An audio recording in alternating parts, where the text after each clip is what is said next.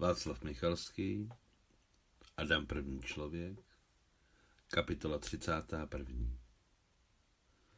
To léto jsem zázrakem dokončil desetiletku. Znovu mi pomohla plánová politika ve všech oblastech života země, včetně povinného středního vzdělání všech občanů. Naposledy mě a malého Kostu vyloučili ze školy v desáté třídě. Možno říci, vyloučili téměř náhodou, téměř bez viny vinných. Na konci dubna bylo v našem městě velmi teplo. Stál jsem v prvním patře školy u otevřeného okna na chodbě a dole, na hliněném hřišti, někdo z deváťáků hrál košíkovou.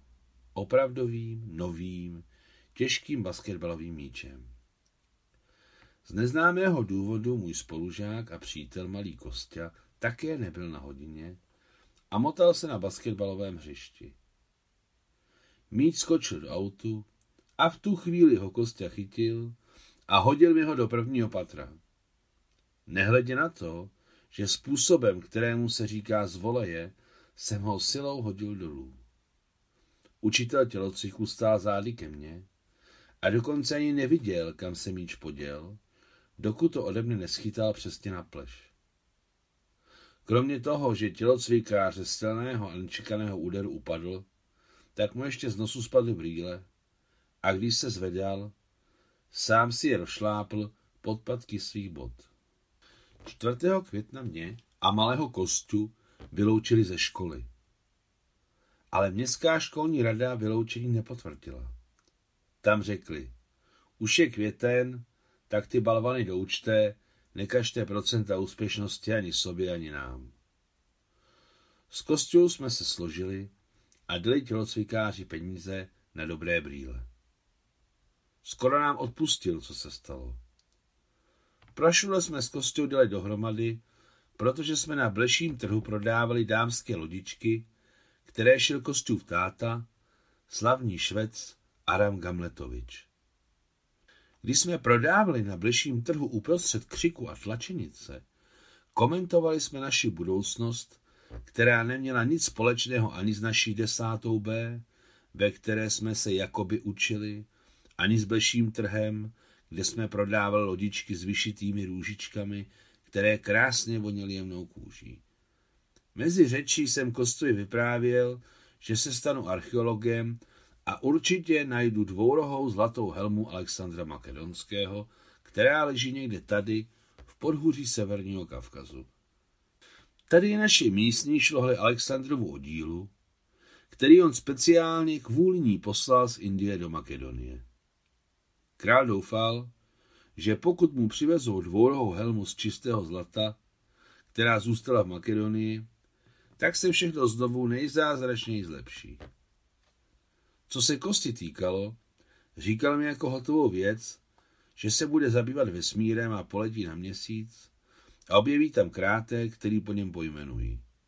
E, mimochodem, tenkrát málo kdo mluvil o kosmu a dokonce náš první sputnik ještě nevysílal signály ze své oběžné dráhy okolo Země. Na bleším trhu jsem se, jak by řekli dnes, zabýval reklamou zboží, hlasitě křiče. Lodičky s růžičkami, lodičky s růžičkami, neslevnější než včera, zítra už nebudou. Já propagoval a Kostě vedl finance. Ani předtím, ani potom jsem nepotkal člověka, který by s takovou rychlostí uměl počítat peníze. Bankovky se míhaly mezi jeho palcem a ukazováčkem tak rychle, že to ohromovalo jak mě, tak zákazníky.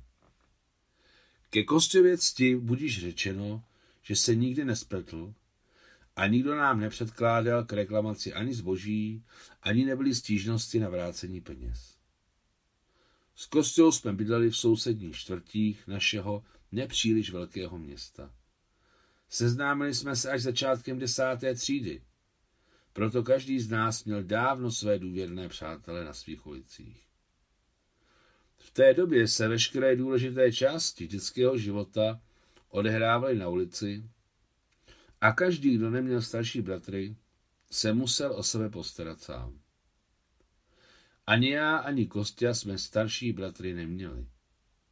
My sami jsme byli starší bratři. S Kostou nás spojovala jak společná práce v podobě obchodu s lodičkami s vyšitými růžičkami, ať už korálky nebo barevnými nitěmi na špičkách, tak v našem společném přesvědčení o vysokém předurčení nezávisle na tom, že i v desáté třídě jsme zůstávali čtyřkaři a hlupáky, kteří se zdali našim učitelům a spolužákům jako úplní tupci. Po škole jsme se s Kostou neviděli několik let. Rok jsem odpracoval jako betonář v továrně na železobetonové konstrukce, pak půl roku sloužil na flotile, potom ještě tři roky v armádě. Po propuštění ze služby jsem jel do Moskvy a postoupil na univerzitu. Vím, že mi mladí čtenáři neuvěří, ale tenkrát mladíci a slečny nastupovali do institutu bez peněz, bez všelijaké protekce, i když přijímací zkoušky byly náročné. O jedno místo se mohl ucházet 20, 30 i 60 lidí. Ve druháku jsem se už v Moskvě zabydlel a na noční vykládce v říčním přístavu a na dráze vydělával velmi slušné peníze.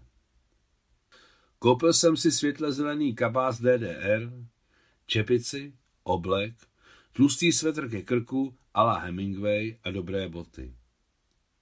Jako tom řekla jedna moje známá dívka, konečně se soblékl, jak se to teď nosí. Jednou si takhle večer jdu ve světle zeleném tříčtvrtečním kabátě s velkými měděnými knoflíky, páskem, v červeném hrubě pleteném svetru, šedé čepici a cigaretou v koutku. Jdu, nespěchám, po Tverské, která se tehdy jmenovala Gorkého, a proti mně si to kráčí ve stejném kabátě, čepici a hrubě pleteném svetru, jen ne červeném, jako jsem měl já, ale zeleném, s cigaretkou v koutku, můj starý přítel Malý Kostě. Zastavili jsme se přímo naproti rohového obchodu Arménie. Nevzrušeně jsme si potřásli rukama a potom jsem se zeptal. Co ty tady děláš? A ty? Odpověděl na otázku otázkou Kostě. Studuju MGU. A já v Baumance, řekl Kostě a krásně si odplivl přes zuby. Plivat uměl prvotřídně. Zakouřili jsme si spolu jako za starých časů a rozešli se, abychom se v životě ještě nikdy nepotkali. Konec 31. kapitoly.